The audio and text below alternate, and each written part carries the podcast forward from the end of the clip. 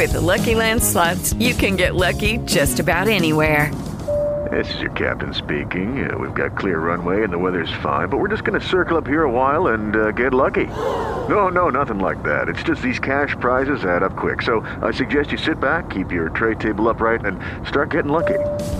Play for free at LuckyLandSlots.com. Are you feeling lucky? No purchase necessary. Void where prohibited by law. 18 plus terms and conditions apply. See website for details. This is the dimension of imagination. It is an area which we call The Riley and Kimmy Show. The Riley and Kimmy Show. Well, here it is Sunday. If you got some time you'd like to lose, why don't you come along? We got a special kind of fun day. Now, mister, don't you dare refuse. I wouldn't steer you wrong. We're going on a journey, a sentimental journey. That is what we do with every single episode of The Riley and Kimmy Show. Welcome to a Sunday edition, episode number 1645. Right next to me is... Kimmy! Hello, everybody.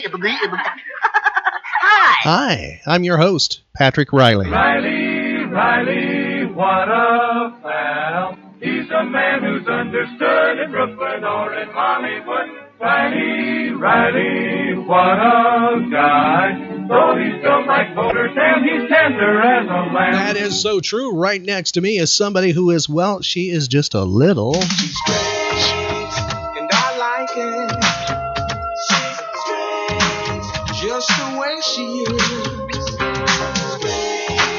walking down the avenue, always doing something new. She is in the studio for episode number 1645. Hello, Kimmy. Hello. And it is a Sunday. And it's Father's Day. Yes, it is Father's Day. Happy Father's Day from the Riley and Kimmy Show. It's dinner time now, gathered about the festive board. And a festive board it is indeed. There's a special roast for Father's Day. Chocolate pie with thick whipped cream for Father's Day. And best of all, a surprise for Father's Day. Happy Father's Day!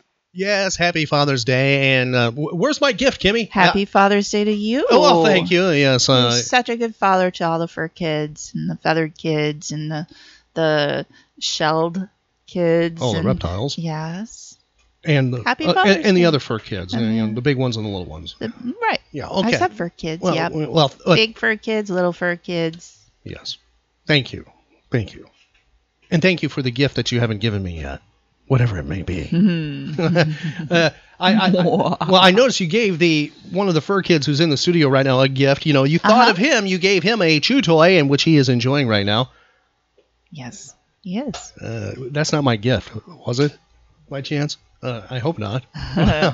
Anyhow. Of course not. Okay, happy Dad's Day to you wherever you are, and happy Father's Day to your father or father figure. It doesn't necessarily have to be a biological dad, right? That's right, because in my case, it was more of a blood relative who was the father, and actually other people who were mentors, males who are in the father figure role that I have, going back to all the way back to, and it sounds corny, but actually Boy Scouts, the Scoutmaster was actually a father figure to me because he filled that gap with the absentee father. Mm-hmm. And the mentors that I had who started me out in broadcasting when I was a teenager, and actually a little bit before a teenager, hanging out at a certain radio station, they were fathers too. All of them, had their little input, and especially as I stated, one relative. Much older relative was a definite father. So happy Father's Day to everyone listening to the Riley and Kimmy Show. Thank you for choosing us. And by the way, right on our website at RileyandKimmy.com, we have a Father's Day tribute, Kimmy. Awesome. Yes, a Golden Age of Radio tribute. And it's actually some considered the top dad of all time. Even won an award in 1950 for being like the best dad, or 1951, right around that time period. Being, portrayed on either radio or television at the time, or film. And that is Robert Young with Father Knows Best. We have two episodes back-to-back, both Father's Day episodes from 1950 and 51 is when that is. And this is not the cast of the TV show. This is a a different group with Robert Young, and the show's got a little bit more bite to it than the television version. Went from radio to TV. It was a hit on radio, obviously, for about 5 years, and a hit on television as well. But when it went to TV, they kind of watered it down a little bit, made Dad a little less edgy, a little less harsh, if you will. But definitely a fun bit of old-time radio, and definitely fun for Father's Day. Check that out on our website at RileyandKimmy.com. We also have a special spotlight on this episode of something else, okay? Not Father's Day. Okay. That's coming up, so stick with us. And Kimmy, once again, what is our website for that Golden Age of Radio Father's Day tribute and also celebrity interviews we have and social media links? RileyandKimmy.com. Find archive podcasts of The Riley and Kimmy Show at RileyandKimmy.com.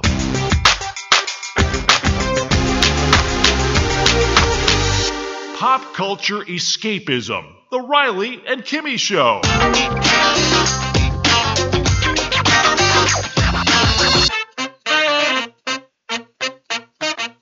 The Riley and Kimmy Show. Shall we play a game? It's a Sunday, and the big question is, Kimmy, is her brain functioning here? Does she want to go back in time and play some pop culture trivia? What say you? Oh, yes. Well, the timeline has been adjusted, meaning it's not running in chronological or linear order. It's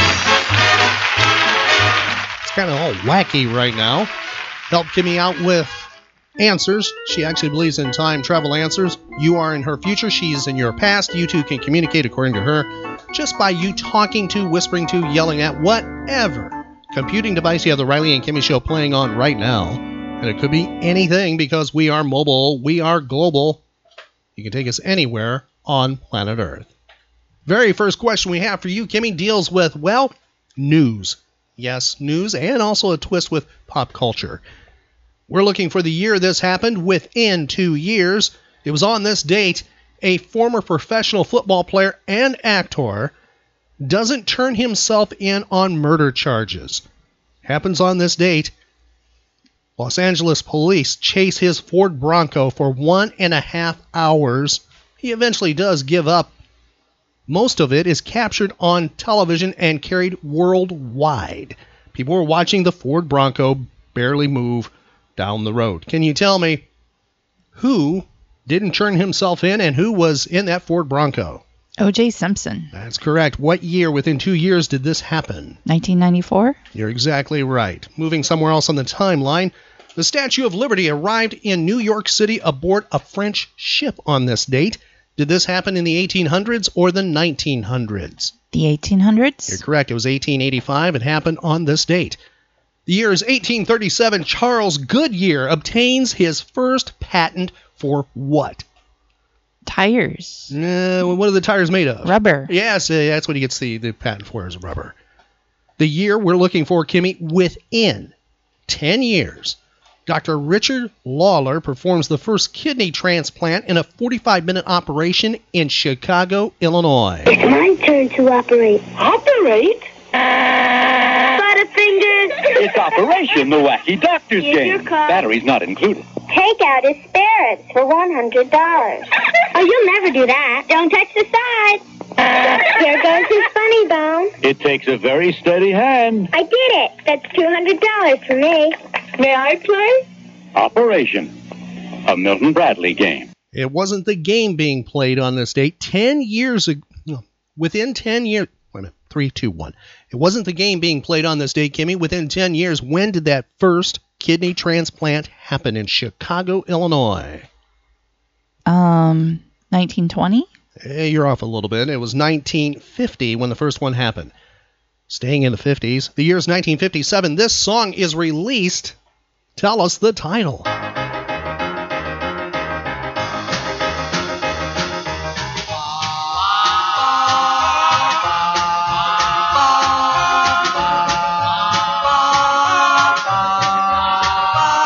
Can you tell us the title, Kimmy? At the Hop. Oh, my God. Well, you can rock it, you can roll it, do the stop and even stroll it at the hop. When the record starts spinning, you chill it, so when you're chicken at the hop. Do the dance sensations that are sweeping the nation at the hop.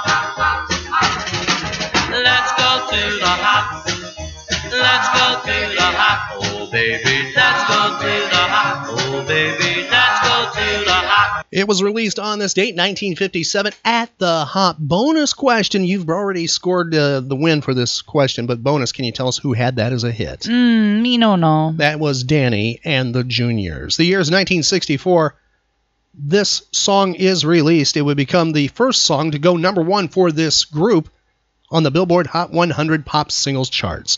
Please tell us the title. I've got this burning, burning yearning, feeling inside me, ooh, deep inside me, and it hurts so bad. What is that title? Where did our love go?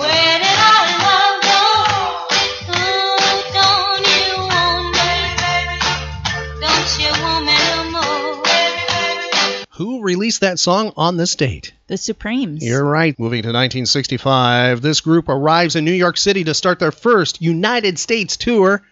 They most likely performed this song because it was a number 7 hit in the United States the year before. Tell me who it is. Girl, you really got me going. You got me so I don't know what I'm doing now. Yeah, you really got me now. You got me so I can't sleep at night.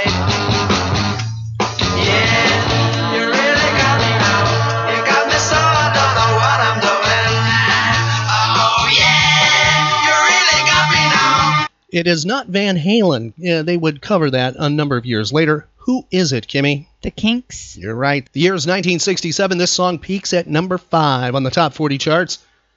Tell us the title. When the truth is found to be lies, and all the joy within you dies, don't you? What is the title, Kimmy? Somebody to love. Somebody to love. Don't you need somebody to love? Don't you love somebody to love? You better find somebody to love. Laura. 1967. Who had that as a number 5 hit? Jefferson Airplane. Oh, she got it exactly right. The year is 1972. This song is released. Please tell us the title. There's a port on a western bay, and it serves 100 ships a day. Lonely sailors pass the time away and talk about their homes. And there's a girl in this harbor town, and she works laying whiskey down. They say, can you tell me the title? Brandy.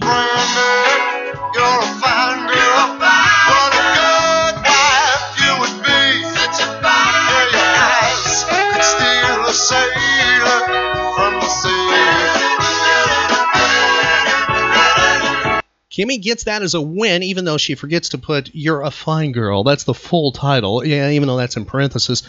But as a bonus here, Kimmy, can you tell us who had that as a big hit, a number 1 hit? Oh, dang it. It's a one-hit wonder. That's correct. You're right about that. Oh, I can't think of it. Nope. It is Looking Glass. Looking Glass. Yeah, who had that single as a number 1 hit on the Billboard Hot 100. It remained in the top position for 1 week. It reached number 2 on the Billboard Hot 100 for 4 weeks, stuck behind this song, Kimmy. This song kept it from number 1 for a period of time. Never what it's like when you're shattered, left standing in the lurch at a church where people sing, my God, that stuff, she stood him up. No point in us remaining, may as well go on. I did on my own, alone again, naturally. That's right. Alone Again, Naturally, was blocking it from the number 1 spot for a period of time. Who had that as a hit? Gilbert O'Sullivan. Now, here's the strange part in the world of music, Kimmy. Looking Glass knocks that out of number 1, but Alone Again, Naturally knocks it back out of number 1 and takes over number 1 the following week. That's after Billboard ranks it as the 12th song of 1972. So Gilbert O'Sullivan charts twice as number 1. Wow. That was one of my first 45s. Which one? Gilbert O'Sullivan. That it's kind of a depressing song. I guess I identified with it. Alone again, naturally. You don't anymore, do you? No. She knows how she hesitated there. Do you still identify with that song, Kimmy? Do you need to lie down on the couch? We need to talk. I can get my pad and paper ready. Are you okay? Mm-hmm. Kimmy, are you okay? Yes. You don't feel alone, do you?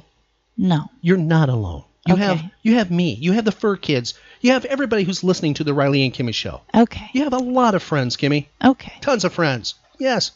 Kimmy's feeling lonely. Well, let's do something about that. Let's help her. We don't want her to feel lonely. We don't like that. I don't like that. Don't like that at all. The year is 1977. This recording artist releases his first solo album. It is self-titled.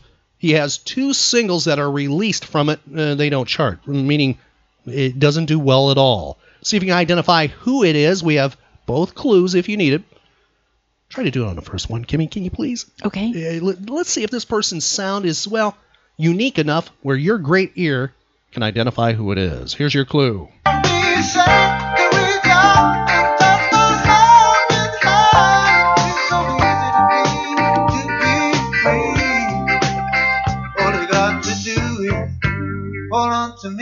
When you fall in, hold on to me.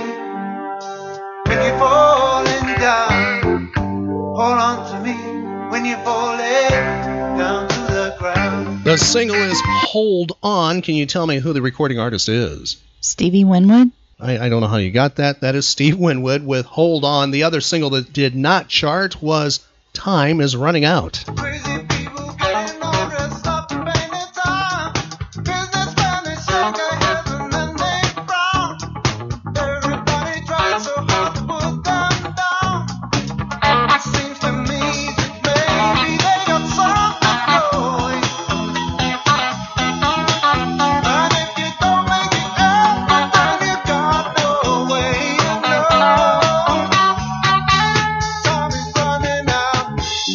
Is running out. That's Steve Winwood from his album Steve Winwood, which was released on this date, 1977. The year is 1978. This song peaks at number 32. Kimmy, please tell us the title. I do amend my carnivorous habits. Made an nearly 7 days. Losing weight without speed, eating sunflower seeds. Drinking lots of carrot juice and soaking over rays, but it's not. Some kind of sensuous treat, not zucchini, fettuccine, bulgur wheat, but a big warm bun and a huge hunk of meat. What is the name of that hit? Hamburger, something, Burger in Paradise. What is your answer, Kimmy? Burger in Paradise? Well, let's see if the judges will accept that. Cheeseburger in Paradise.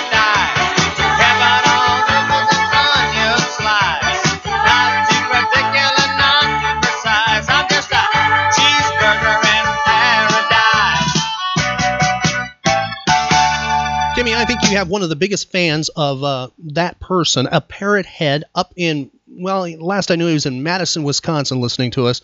I used to work with him. He was a vice president of sales. He was the biggest fan of this person. He's probably screaming at you right now. He goes, "You're not lactose intolerant. Why did you forget cheese?" I know. Who could forget cheese? Yeah, especially on the burger. Now, I love cheese. Okay, can you tell us who recorded that hit? Jimmy Buffett. You should know it because you've been out to Margaritaville quite a few times. Uh-huh. The year is 1980. This group began their last tour. Tell me who it is.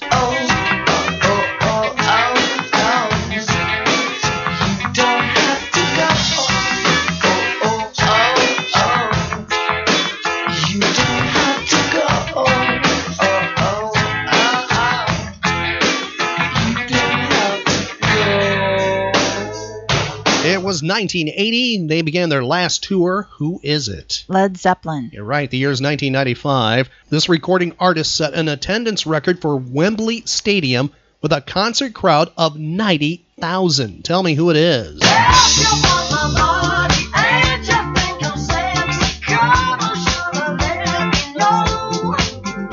Who is it, Kimmy? Maud Rod Stewart. You're right. Moving to another section of trivia. Celebrity and notable birthdays. Famous people born on this date. Actor born 1904. His career spanned 62 years in stage, screen, and television. Kimmy, you know him for a 1983 film. We will accept the name of the movie because we don't think you can actually tell us the name of the actor. We don't think you can do it. Okay.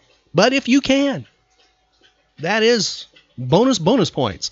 He was born in 1904, starred in this 1983 movie. He was not the star, but he was in it. Here is his voice. Tell us who it is. We are commodities brokers, William. Now, what are commodities? Commodities are agricultural products, like coffee that you had for breakfast, wheat, which is used to make bread, pork bellies, which is used to make bacon, which you might find in a bacon and lettuce and tomato sandwich. And then there are other commodities like frozen orange juice and gold. Though, of course, gold doesn't grow on trees like oranges. Clear so far? Yeah. Good, William. Now, some of our clients are speculating that the price of gold will rise in the future, and we have other clients who are speculating that the price of gold is going to fall. They place their orders with us, and we buy or sell their gold for them. The good part, William, is that no matter whether our clients make money or lose money, Duke and Duke get the commissions. He played Randolph Duke in the movie, the mystery movie there. First of all, can you tell us the mystery movie? 48 Hours? Wrong. Trading Places. Yes, it is Trading Places. He played Randolph Duke opposite Don Ameche in that film. Can you tell me who he is? Hugh Cronin? That's we have to give her some points there. She actually pulled that name out of somewhere. That's fantastic, Kimmy. No, it's not. That's not who it is. Okay. It is Ralph Bellamy, who played Randolph Duke. He was also in Pretty Woman. That was his last movie in 1990, his final film. And if you're a big Universal horror fan like I am, he was in The Wolfman in 1941, acted opposite Lon Chaney, and he was in The Ghost of Frankenstein in 1942. That's Ralph Bellamy, born on this date, 1904. Next person, Kimmy, known for this TV show. Identify the TV show.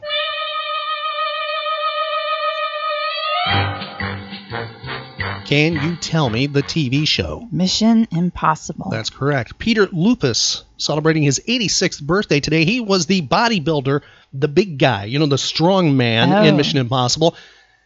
He played Willie. That's the name of the character he played. He was in almost every single episode. Only Greg Morris was in more episodes than him. He was from the very beginning, and they tried to cut him after the 5th season. The producers thought, well, he's just like a wasted character. We don't need to. So they were going to cut him out. Fans found out about it, and there was protests. So he was brought back in. Now, you might have a relative who will admit this, or perhaps not. He was one of the first well-known male actors to pose full frontal nude in Playgirl magazine in April of 1974. Now, what's weird is at that same time, just a little bit before that, he was hired by the United States Air Force to appear in a series of public service announcements as Superman, with permission from DC Comics. So he goes from that, which is a wholesome thing, to the Playgirl magazine. I assume it's collectible. I don't know. I would think so. I don't know. I wonder if he signs that. I wonder if he's offended by that. I know, what's his name? Burt Reynolds, who was in Cosmo that way. He does sign them. He did. He was signing those in Orlando recently in the last couple of years. Mm-mm. I've heard there's some celebrities, female celebrities like in Playboy, that don't want, don't bring that to my table, get walking, So I don't know if maybe he does or doesn't, Peter Lupus does or doesn't. And by the way, until maybe recently, he was still competing in bodybuilding events. Wow. Yes, that's Peter Lupus, 86 today. Next person, Kimmy, tell me who it is, who is having a birthday. Once you identify him, tell us how old he is. This recording artist has recorded and released 47 top 40 singles. That includes 12 that hit number 1 and 27 of which appeared within the top 10. He's a big name. Who is it? I write the songs that make the whole world sing. who is having a birthday? Barry Manilow. Yes, how old is Barry Manilow today within 5 years? 77. You get it? He is 75. I had big regret in your hometown many, many years ago when I was working talk radio. He appeared in the area, and you wouldn't go to the concert. Oh? Yes. I had free passes for that one, and you're like, Barry Manilow. Oh. Yeah. Yeah. I don't remember that. Oh, I remember that. Thank goodness she didn't turn down the free backstage passes for a cheap trick. That was good. Well, she did Barry Manilow. Yeah. Thank you, Kimmy. Now he's retired. Moving to the next person who is having a birthday. Yeah, he's not performing as far as I know. As of right now. He may kick it back in. Next individual celebrating a birthday, comedian, actor. He was on Saturday Night Live in the early years. He was a recording artist that did have a song that did get airplay on contemporary hit radio stations, top 40 stations, throughout the country in 1985. Kimmy, also morning shows would play this. He did an impersonation of Jackie Gleason on this single. Tell me who he is.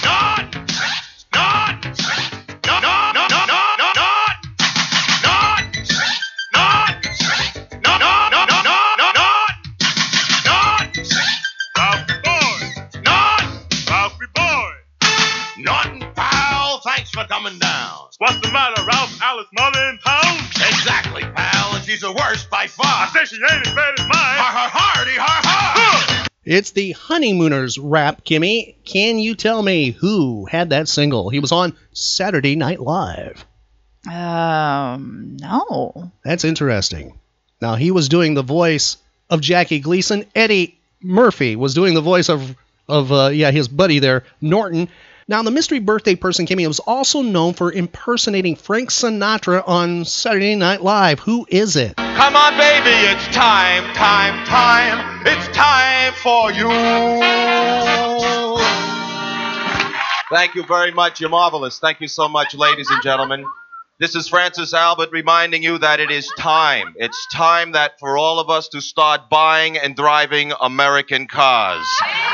Recently, I visited the Motor City, and I have to be quite honest with you that I did not like what I saw. Kabish? Thousands and thousands of beautiful guys and chicks out of work because you are not buying American cars. Now, I'd like you to meet one of the guys that America forgot. If you'd be so kind, please welcome from the United Auto Workers of America, Jerry Hemphill, ladies and gentlemen. Who is it, Kimmy? Joe Piscopo. Yes, how old is Joe today within 5 years? 63. He is 67 today. Next person, actor, television personality, Kimmy. He made it to film. He was in the 1997 film As Good As It Gets. He played in the movie Mystery Men. He played a hero who dies. He played Captain Amazing in 1999. And you might remember him as a talk show host on Talk Soup. Who is having a birthday? It was a hit from the beginning. It really was. I mean, we don't really make anything here. We rely on these shows to come up with a great moment every day, and they all do. Incidentally, in case you were wondering all these years, what is the Talk Soup set? You're looking at it. Yes, it's an impressive piece of furniture. I really don't feel like I'm an expert. I still come in here every day and I watch these shows, and I'm just as stunned and as amazed today as I was, 18 months ago. Also in honor of National Crustacean Month, Jackie Stallone now demonstrates how to eat jumbo shrimp.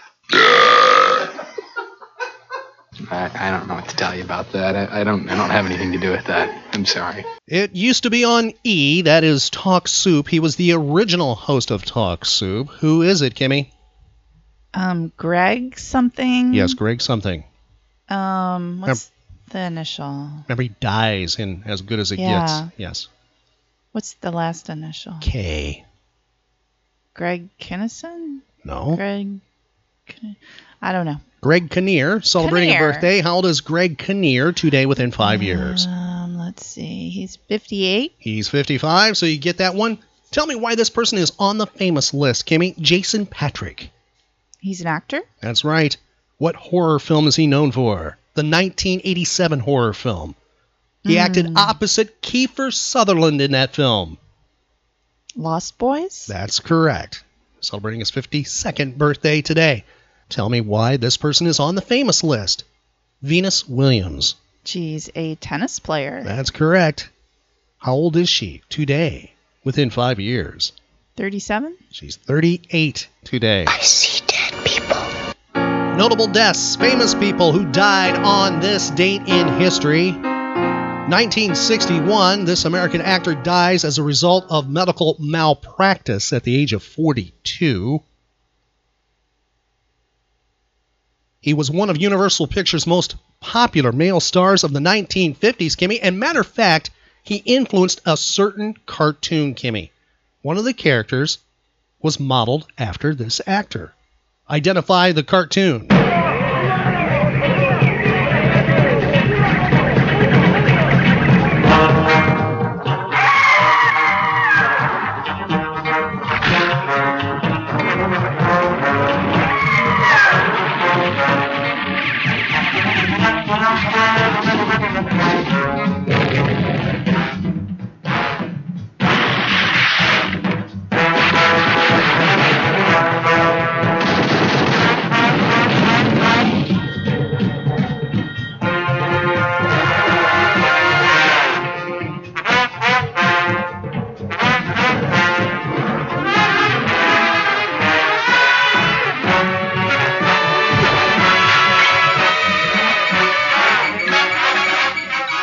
The best cartoon themes of all time. Matter of fact, one of the best cartoons of all time, in my opinion. Definitely the top in the 60s. Can you tell me that cartoon? Johnny Quest? That's right. Now, this actor, the mystery actor, inspired Race Bannon, who was the bodyguard. Does that help you? Yeah. Okay, he has a fantastic voice. Here's his voice. See if you can tell me who passed away on this date in 1961. 15 years ago, in 1941. The United States government started selling Series E defense bonds. Those bonds were a mighty good investment when our country was in trouble. Since the war, the Treasury Department has continued selling E bonds. A lot of us have continued buying them. They're priced so that anyone who wants to save can afford to. Now we call them savings bonds, and that's what they do for you. Save and earn money, too, besides being a kind of insurance for the nation's welfare. U.S. savings bonds give you back $4 for every $3 at maturity. I invest in them. I hope you do, too. Let's all buy even more savings bonds this year on their 15th anniversary. Can you tell me who it is, Kimmy? Oh, I can't think of his name. We'll give you a few seconds here. Can you do it? No. It's Jeff Chandler, who passed away on this date. While working on a film in the Philippines on April 15th of 1961, he injured his back while playing baseball with the U.S. Army Special Forces. Now, they were there as extras, and they were just, killing time by playing baseball. Well, to deaden the pain, they gave him multiple injections so he could finish the production of the film. On May 13th, 1961, he entered a Culver City hospital and had surgery for problems with the spinal disc area. There were severe complications, an artery was damaged, and Chandler hemorrhaged. On May 17th, that's 4 days later, in a 7.5-hour emergency operation, which was way over and above the original surgery time, he was given 55 pints of blood. A third operation followed on May 27th, and he received an additional 20 pints of blood. And then he passed away on this date, 1961. The cause was a blood infection complicated by pneumonia. And his children sued the hospital, and they won. That is Jeff Chandler, who passed away on this date. He was also a singer, Kimmy. He had quite a few records out. I should care. I should go around weeping. I should care. That's I Should Care from 1954. And something that shows that he did care about his fans. And I think, Kimmy, this will be really special to you because you've been to a lot of conventions, a lot of autograph signings over the years. Well, in 1954, Jeff Chandler stated, quote, "I make a point of answering all my mail, and when anyone asks for my autograph, I'm not just flattered. I see that as the least I can do for the people who have given me the fruits of this world," unquote. And you don't see that really at autograph experiences. It's That's correct. It's mostly an assembly line type thing, and not all, but some don't even care. I mean, there's not that, you know, others are great. I can name many that just love to meet people, and they will talk and talk forever about whatever you want. Examples, Robert Englund, known for playing Freddy Krueger. If you have the opportunity to meet him, it's not a waste of whatever signature. Now, some people don't care about that, meaning they are flippers. They get the signatures, all they care about, oh, I got a signature so I can sell or trade it, whatever.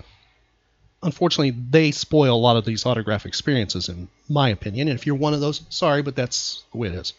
You know, Jeff Chandler didn't feel that way back then at all.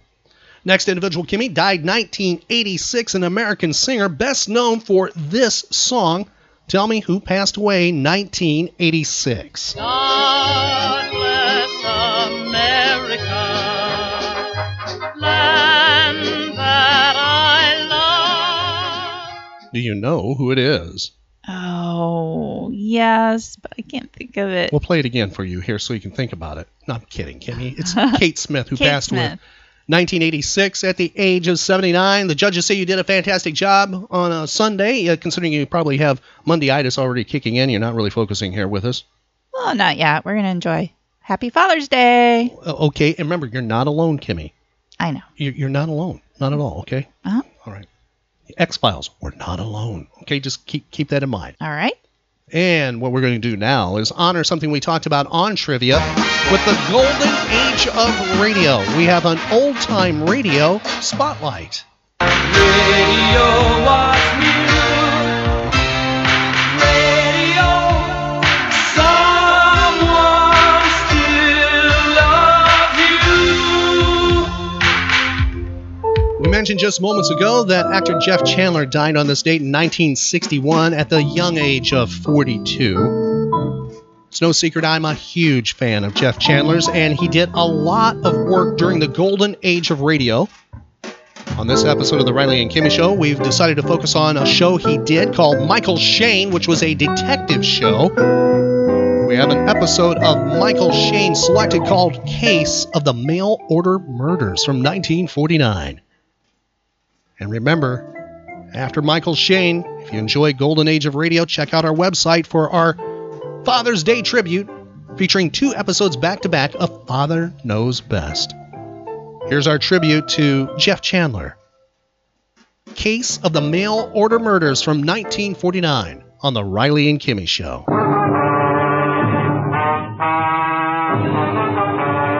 The room was dark except for a ray of moonlight coming through the window.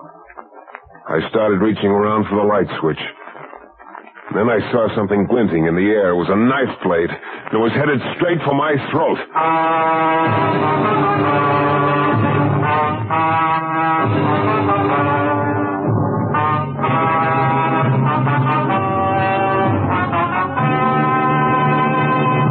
The New Adventures of Michael Shane, Private Detective, starring Jeff Chandler. Michael Shane, reckless, red-headed Irishman, is back again in his old haunts in New Orleans. This is your director, Bill Russo, inviting you to listen to another transcribed episode, which we call The Case of the Mail Order Murders.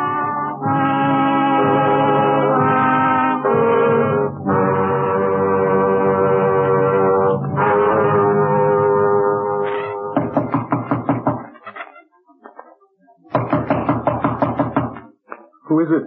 Shane, Mike Shane. Oh, Shane, come in quickly, please. Yeah. Hey, look, what's all this? Did anyone follow you here to my apartment, Mr. Shane?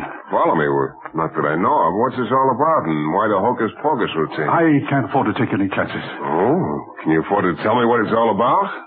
My name is Kinsella, William Kinsella. Yeah, I know. You told me that over the phone. You're sure no one followed you here? Sure enough. Now, you're going to let me in. I want to hire you, Mr. Shane. Well, that's the first thing you've said that makes sense. What do you want me to do? Protect me. Well, from what? I... don't know. You don't know? Now, let's not start the double talk again. Oh, please, Mr. Shane. Well, to tell the truth, I'm afraid. Yeah, I can see that, but what of? I tell you, I don't know. Sure, it sounds insane, but here, Mr. Shane, I received this through the mail this afternoon. Yeah, 4 names at the top of the page. Yes. William Kinsella, Ellen Dant, Joshua Jaffet, and Tom Swigers. Yes.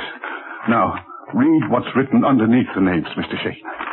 Those who have sinned will be punished. It may come swiftly or slowly or by an unknown hand, but punishment is inevitable, and the punishment is death. Yes. Yes, you see now why I'm terrified. It's a death note, Mr. Shane. A death note. And my name is at the top of the list.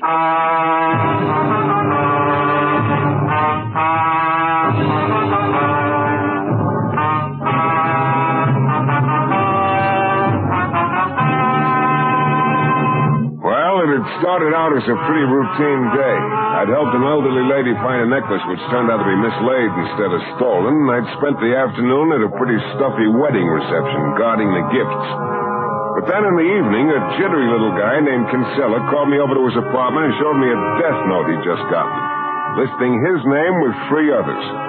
One look at Kinsella's face told me he thought the guy who'd sent the note meant business. Mr. Shade, you've got to protect me. Money's no object. First, Now, just a minute, Mr. Kinsella. Let's slow down a little, huh? Have you any idea who might have sent the note? None. Not at all, Mr. Shade. It's a complete and horrible mystery to me. Sounds like some kind of fanatic or crank. Those who have sinned will be punished. Yes, it does sound like some sort of fanatic, But who? This the first note you've gotten? No, there have been others, but I never paid much attention before because the notes were vague. But this note mentions death, and it lists names. Yeah. I wonder if the boy who wrote the note is after you himself or he's thinking of sending someone. What do you mean? Well, the note says death may come by an unknown hand. But that's the terrible part of this whole thing. I don't know who sent the threat. I don't know who's after me, and I most certainly don't know why. The note says something about those who have sinned. That's ridiculous. There's nothing, absolutely nothing in my past that would possibly warrant such Yeah. Well, what do these friends of yours say about it? Friends? What friends? Well, the other names on the list here. Let's see, Ellen Dant, Joshua Jaffet, Tom Swigers. They're no friends of mine. Well, acquaintances, then. You don't understand, Mr. Shane. I don't even know these people. Huh? I've never heard of any of them. Their names mean nothing to me. You sure about that, Mr. Kinsella? Absolutely. Yeah, that sort of complicates things. I thought maybe if I could find something to connect you with these other 3, some link between you, we might have something to go on. But Mr. Shane, please stay here with me and protect me, at least long enough for me to wind up my affairs so that I can leave New Orleans if necessary. Well, I don't know what your usual rate of pay is per day, but I'll double it. You know, you're getting more convincing by the moment, Mr. Kinsella. I have plenty of room for you here. Okay. I'll go home and pick up a toothbrush and be back here in an hour.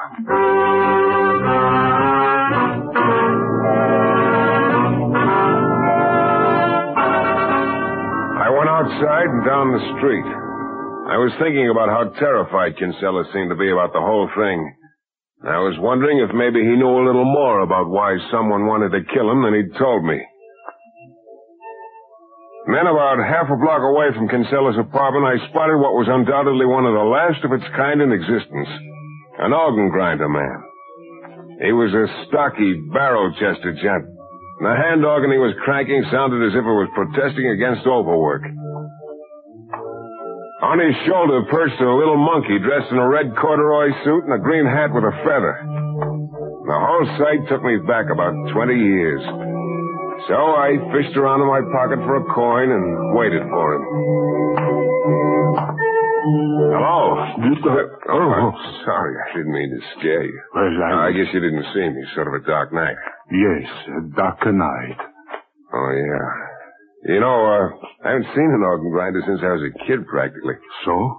There's not many of us left now. No, I guess not. You're working kind of late tonight, huh? Night, day, makes no difference. Yeah, I guess you're right.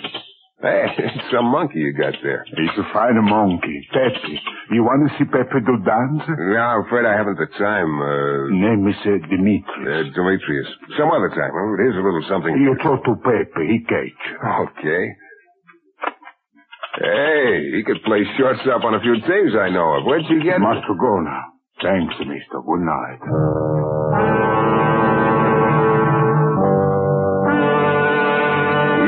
Started cranking the hand organ again and moved on down the street. Pepe turned around, stared at me a moment, and then delicately stuck out his tongue. Such gratitude.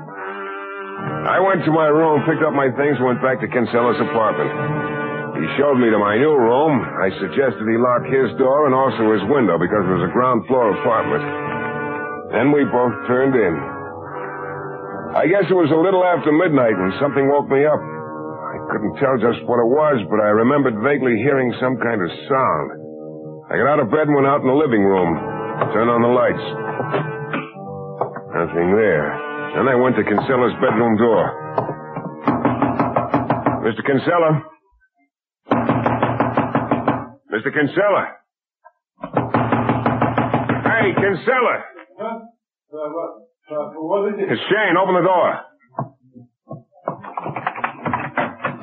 What's the matter, Shane? You had me worried for a minute. I guess I was sound asleep. What is it? Something woke me up. A slight noise. I thought I'd better check to make sure you're okay. Oh, yes, I'm all right. Matter of fact, I was having a very pleasant dream. I could hear some sort of strange music. It seemed like it was right under my window. Music? Yes, like a calliope. I could hear... A calliope? Oh, sort of. Wait a minute. Could it have been a hand organ? What? Yes, that's what it was. I dreamt I... Maybe the music wasn't a dream. Demetrius really does work late. Huh? What are you talking about? Skip it. Well, let's turn in again.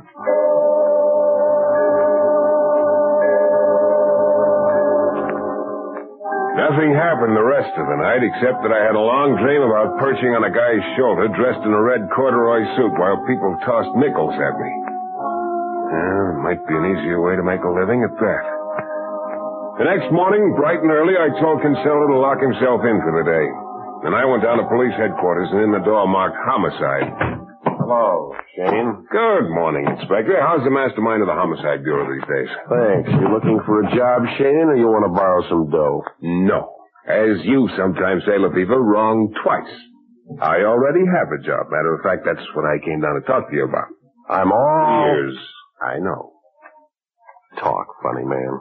I've been hired by a guy named Kinsella who received what looks like a crank note. He was taking the whole thing very seriously. So the note has four names on it. Kinsella, Ellen Dant, Joshua Japhet, and Tom Swiggett. May not be anything to it, but I just thought I'd drop in and let you know. Have it again. Have what again? The list. William Kinsella, Ellen Dant, Joshua Japhet, and Tom Swiggett. Yeah. Why, do you know any of them? How about Ellen Dant? Kinsella said her name meant nothing to him. Or me. How about Joshua Japhet? Mm-mm. And I've never heard of your client, Kinsella. Only one we have a line on is this Tom Swiggett. Swiggett's his last name on the list. What about him? Shane, did you ever hear of the gouge killing a couple of years back? The gouge killing? No. What was that? Well... There was a rich old gent named Daniel Gouge. He used to live on the island of Capri in the Mediterranean. One day he turned up dead with quite a few thousand of his dollars missing. This guy, Tom Swiggett, was on the island at the time who was questioned about the killing, but he was released later for lack of evidence. Do you think this note Kinsella got has anything to do with the Gouge killing? I don't know yet. You suppose maybe there's some connection between Swiggett and the rest of the names on the list then? That'd be a guess, Shane, and right now I'm not in a guessing mood. Of course, the whole thing could be some crackpot's idea of a joke. It might. You don't think so, huh? Nope. Hey, incidentally, how come this Tom Swiggett's the only guy on the list you know anything about? The friend of yours or something? Not exactly a friend right now. He's sort of a special project of mine. What do you mean? We found Swiggett down near the waterfront last night. Had a knife in his back. Very dead.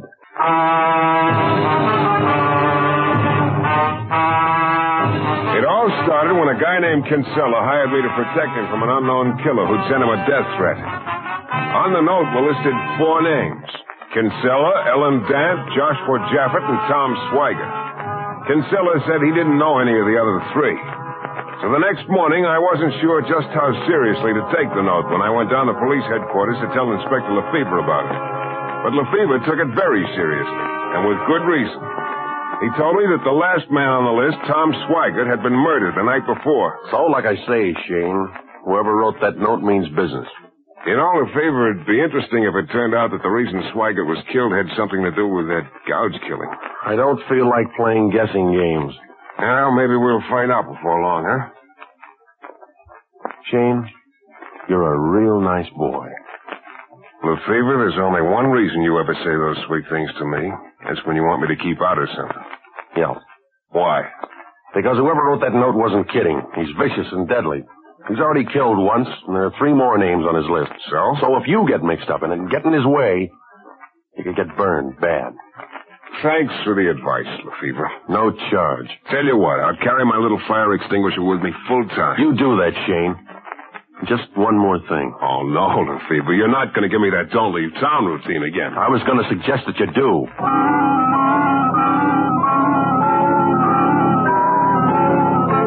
That evening, I decided to pay a call on Ellen Dant, whose name was right under Kinsella's on the death list. I looked up her address and went over. Ellen lived in an expensive-looking apartment, and she was a very smooth-looking creature. She wasn't very impressed when I told her about the note Kinsella had gotten. Mr. Shane, I've never heard of this man, Kinsella. Why should I be concerned about his getting threatening notes? I got one of them, too. But I think it's probably somebody's feeble idea of a joke. Not much of a joke, Miss Dant. Kinsella says he doesn't know you. That makes it mutual, then. As I've been trying to tell you. How about a gent named Joshua Jaffet? I'm afraid I don't know him either. Or Tom Swiger? Really, Mr. Shane? That's just as well you didn't know Swiger, I guess. He got himself killed last night. Oh? But that doesn't concern you. No, it doesn't. Now, if you'll excuse me. Sure, just one more thing, Miss Dant. Ever happen to hear of a rich old guy named Daniel Gouge? Gouge? Yeah, I used to live on the island of Capri. Really, Mr. Shane. Running around asking people about names they've never heard of before. Haven't you anything better to do? Not right now, Ellen, but maybe I'll think of something. See you around.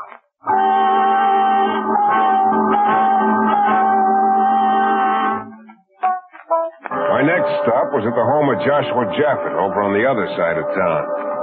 He was a tall, thin guy with thick glasses, a sharp nose, and a sharper tongue. He kept the nose buried in an enormous stamp album. Mr. Shane, must you stand in my light? I can't even see these stamps, let alone get them in the right places. I'm sorry. There's that better. A little. Quite a collection you got there. One of the best. You seem to specialize in stamps from the Mediterranean area. Any law against that? Not that I know of. Ever done much traveling around there? None. Now, where did I put that Malta step? Now, look here, Shane. I'm looking. This is all foolishness. Complete, utter foolishness. Just because I got a crackpot note from some prank, there's no reason for you to come around and bother me with your silly questions. I've told you I don't know any of the people on the list. Now, if you kindly... Maybe I... Mr. Shane, will you stop standing in my light?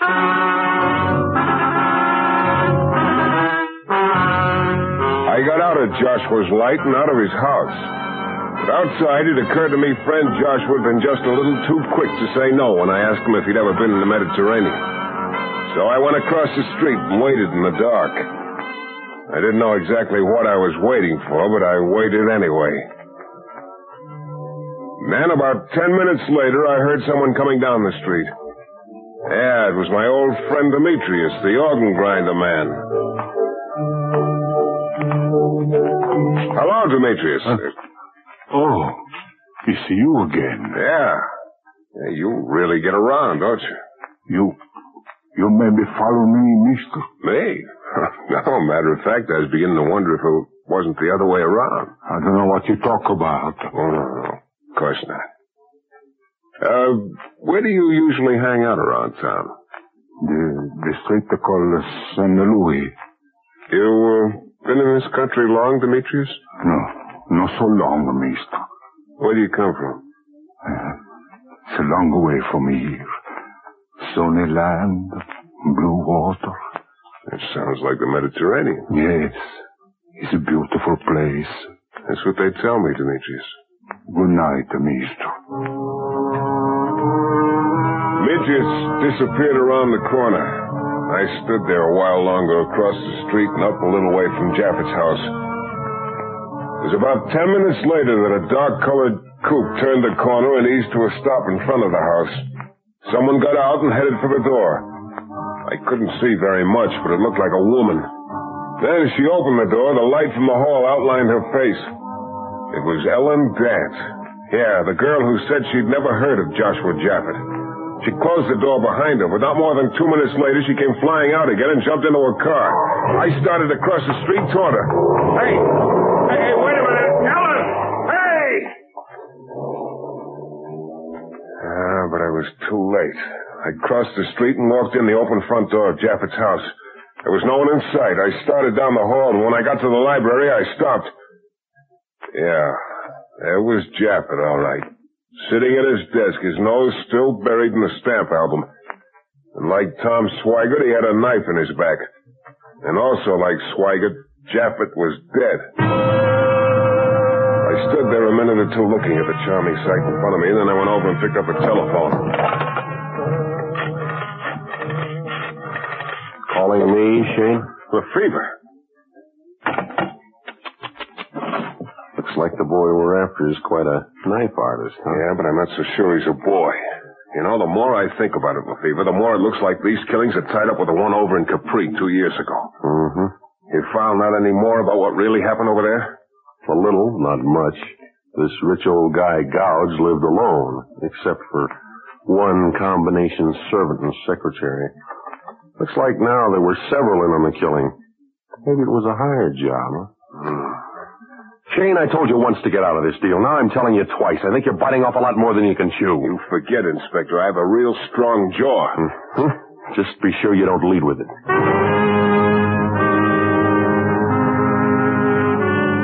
The Fever's boys arrived about then and went to work. I left, and I went straight to Ellen Dant's apartment. Because it looked to me like this case was going to wind up real fast, and I couldn't think of a better place to wind it up than at her apartment. I didn't even bother to knock because the door was unlocked. I pushed it open with my foot and waited. Nothing happened. I went in. The room was dark except for a ray of moonlight coming through the window. I started reaching around for a light switch. Then I saw something glinting in the air. It was a knife blade that was coming down on me fast. I lunged to one side and the blade ripped down through my coat sleeve. I tried to grab it, but I was off balance, and then the knife came down through the air again, and this time it was headed straight for my throat.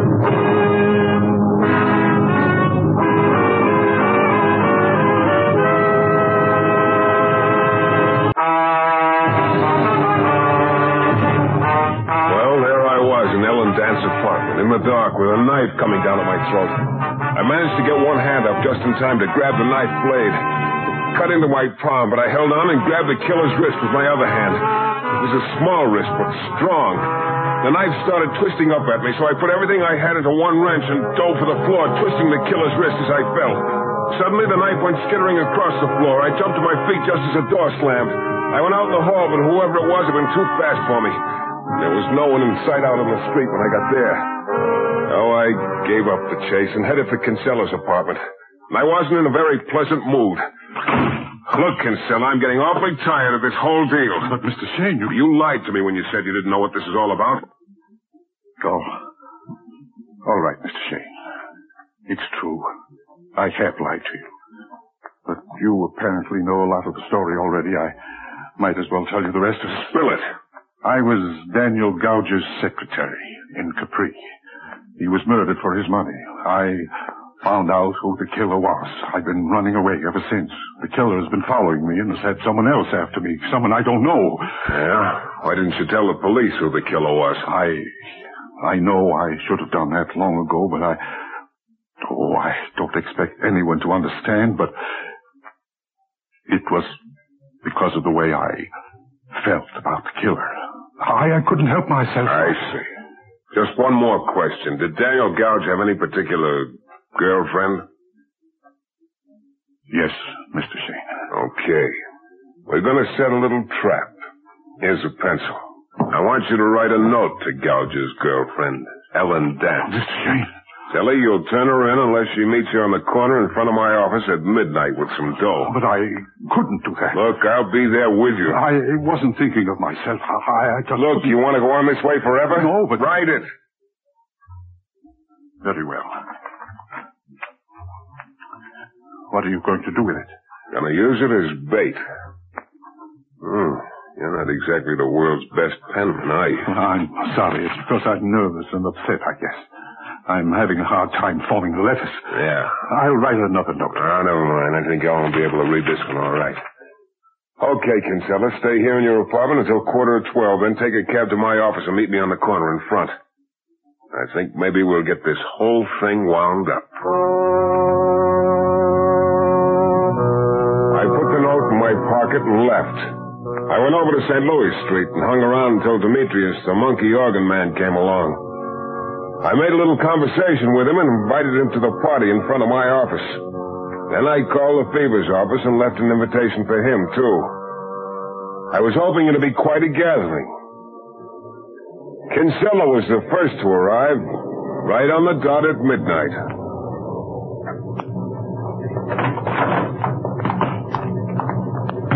Mr. Shane. Yeah, you're right on time, Kinsella. Yes, I've been riding around in the cab for a few minutes, waiting until 12. Has she shown up? Not yet. We'll just stand here in the shadows and wait. Mr. Shane, would it be all right if I sort of kept out of sight when she comes? I just would rather not see her after all that's happened and, well, because of the way I feel about her. Yeah, I think that'd be okay, Kinsella. I'd appreciate it very much. It isn't easy for me to do this. Mr. Shane, someone's coming. Relax, it isn't Ellen. Shane?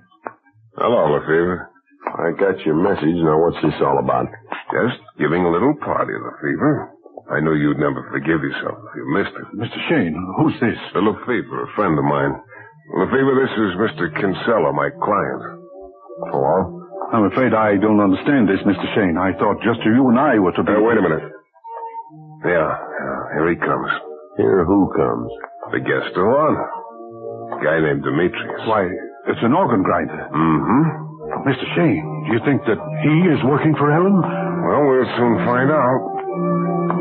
Hello, Demetrius. Hello, mister. This supposed to be the floor show, Shane? You never can tell, Lefevre. Mr. Shane, will you kindly explain? Mister. Oh, what's the matter, Demetrius? Who is this man with you? He's my client, Mr. Kinsella. Why? He's the one, mister. He's the one. Huh? Yes, he's the one I saw leave his apartment the night the first man was killed. Yes, this is Kinsella. Let's have that again. Why, the man's insane. Yes, I saw him. And then when the second man was killed, I was near his house. I looked through the window. I saw this Kinsella stab him to death. I tell you, he's crazy. And then tonight when you were at the woman's apartment, mister, this Kinsella was there too. He attacked you. Kinsella's got a gun. I see it, Lefevre. I see it. Oh. Well, I think that'll keep our friend Kinsella on ice until your voice and cart him away, Lefevre. Yeah. So Kinsella was the knife artist, huh? Sure looks that way. Now, if we only had the girl, we'd be... She's been in jail for an hour, Shane. We picked her up. Oh? Did you get a story out of her? Yeah. From what she said, it looks like she, Jaffet, and Swaggart hired a guy to kill Gouge over on Capri. The three of them then decided to cross the killer. They took the dough and left in a hurry. So now it turns out that Kinsella here was the killer, and he's been looking for them ever since. That sounds logical. He put his own name on top of the death list to take suspicion off of him. Well, all I can say is you're longer on luck than you're on brain, Shane. Oh? Arranging this little trap to pick up the wrong girl. Bloody lucky for you this guy Demetrius spilled what he'd seen and broke the case for you. I guess you're right, Lefevre. Yeah, maybe next time you'll remember to keep out of these things. I'll try to, sir. Mister. Oh, yeah, Demetrius. I'd almost forgotten you were here. Thanks. Thanks a lot for all your help. Well, that's all right, Demetrius. Here's a little something for your trouble. No. Over here. Thank you, mister. Thank you.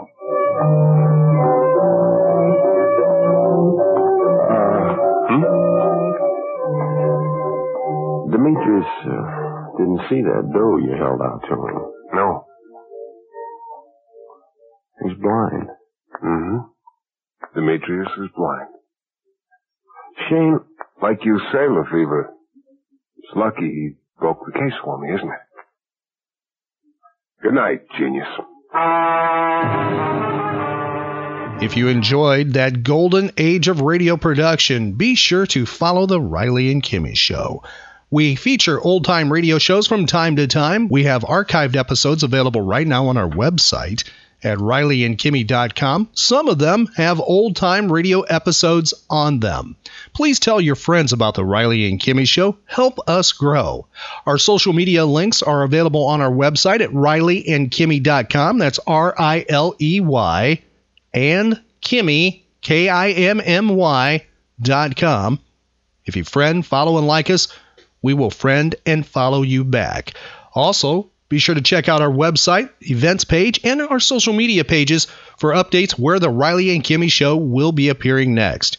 And we're available for your pop culture event and also those that are animal-based, about pets and animals, too. We have a spin-off show called Animal Special. So be sure to tell your friends about us. It's The Riley and Kimmy Show, the nerd variety talk show with daily pop culture episodes. The Riley and Kimmy Show. Find archive podcasts of The Riley and Kimmy Show at RileyandKimmy.com. Hello, it is Ryan, and I was on a flight the other day playing one of my favorite social spin slot games on ChumbaCasino.com. I looked over at the person sitting next to me, and you know what they were doing? They were also playing Chumba Casino. Coincidence? I think not. Everybody's loving having fun with it. Chumba Casino is home to hundreds of casino-style games that you can play for free anytime, anywhere, even at 30,000 feet. So sign up now at ChumbaCasino.com to claim your free welcome bonus. That's ChumbaCasino.com and live the Chumba life. No purchase necessary. VGW. Void where prohibited by law. See terms and conditions. 18+.